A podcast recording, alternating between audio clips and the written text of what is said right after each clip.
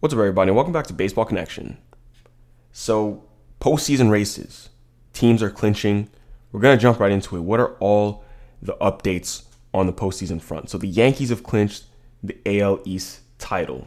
They're up in Toronto playing the Blue Jays, and they had a 5 2 win over Toronto on Tuesday night, and that's good enough to clinch the American League East. So, the Yankees have won their division, and you know, this is a week that has seen the national spotlight focus on one individual Yankees player. That's Aaron Judge and his ongoing pursuit of the single season American League home run record. But, you know, that spotlight shifted on Tuesday night to a team performance where the Yankees were popping bottles and celebrating their season long accomplishment. This is their first AL East title since 2019. And although Judge has been homerless for now seven consecutive games. He did tie his career high with four walks in this game. The Yankees still gave a really strong reminder of why they're in this position. Gleyber Torres drove in three runs, and Jameson Taillon pitched effectively into the eighth inning. And this is exactly the kind of cohesive formula the Yankees are going to need to enjoy postseason success. You can't rely on one player. I mean, that's always been the case in baseball. You you can't rely on one player.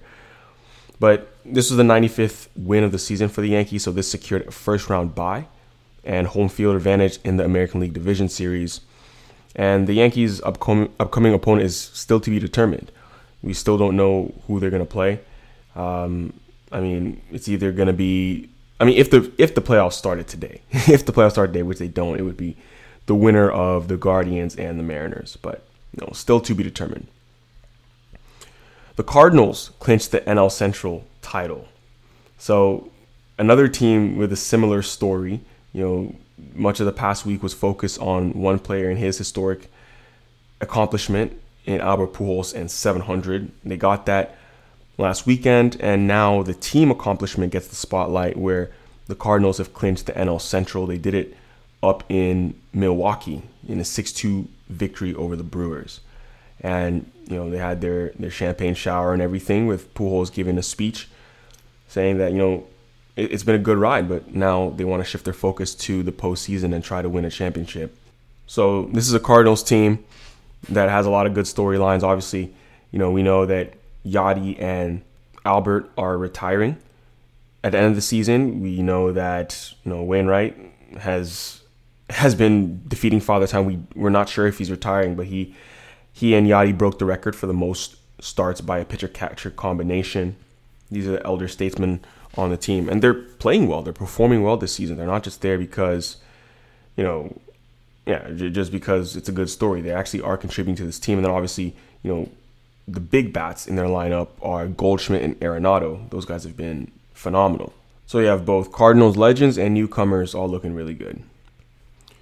Let's move out East, National League East, what's going on there? So we know the Mets have been in the driver's seat in that division all year long, but it seems like the Braves just might might catch them and and and get this thing done and flip the script right as the season comes to an end. The NL East is in a tie now, with you know seven games left. The Mets dropped sole possession of first place. 173 days have passed since the start of the regular season. And entering Tuesday, the Mets had spent 170 of them in sole possession of first place. And just now, you know, it's coming to a tie. They are losing a grip. Oh, obviously they've lost the massive lead they had.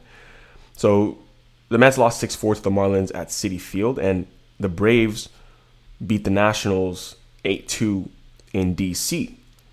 So, you know, these teams are, are scoreboard watching now you know, the Braves were watching on TV from the visiting clubhouse at Nats Park as the Marlins finished things off in Queens, bringing the NL East to a dead heat. This is that time of year. You're going to be watching the scoreboard. You want to know what the other teams are doing. The Braves got this win in large part thanks to two homers from Ronald Acuna Jr., who's looking more like himself lately. Another big night from Michael Harris II. Um, you know, two run triple from Michael Harris II. This guy was also, um, I, I believe, he was play rookie of the week or something like that. I know he was you know rookie of the month in August, but he seems to have flipped the script and he is.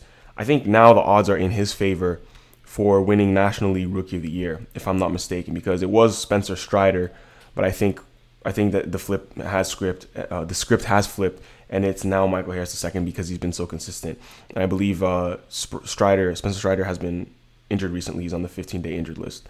But Acuna hit two homers in DC. You know, looking like his regular self. You know, his numbers are down this year, but that's because he's he's in his first season back from the ACL reconstruction, the surgery he had, and they rushed him back a little bit when he came back in April. No doubt there. And he did say that he was feeling some pain in his knee past few weeks ago that felt really terrible. So that's why they've been giving him days off to rest it.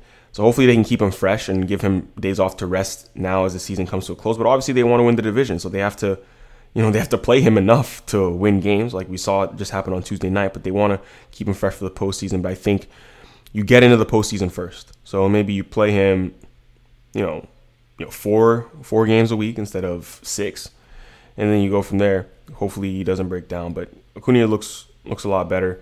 He's looking like he's got some pep in his step. Obviously the bat looks strong and the power is there. Uh, can't say enough about Michael Harris II and what he's been doing. But the NL East is in a tie, and uh, it's it's going to come down to the wire. So that's that's where things stand right now. I mean, these these playoff races are interesting. Um, you know, if you win your division, you can breathe a huge sigh of relief because nobody really wants to get into a wild card series. So you have, you know, all the American League divisions are settled. Um, you know, Yankees, Guardians, Astros, and actually all the divisions except the NL East are are settled. So that that is actually true. So NL East is the last one that we're waiting for. So we'll see that come to the wire. Both the Mets and Braves have exactly the same record going into games on Wednesday. So will Aaron Judge tie Roger Maris's record? When will, he, will when will he do it? Of course, we're, we're getting live look-ins at all his at bats we'll see. We'll see. It's, it's to happen. It'll happen soon enough. But that's to do it for today. If you enjoyed this, please share with someone who'd be interested, and we'll see you next time on Baseball Connection.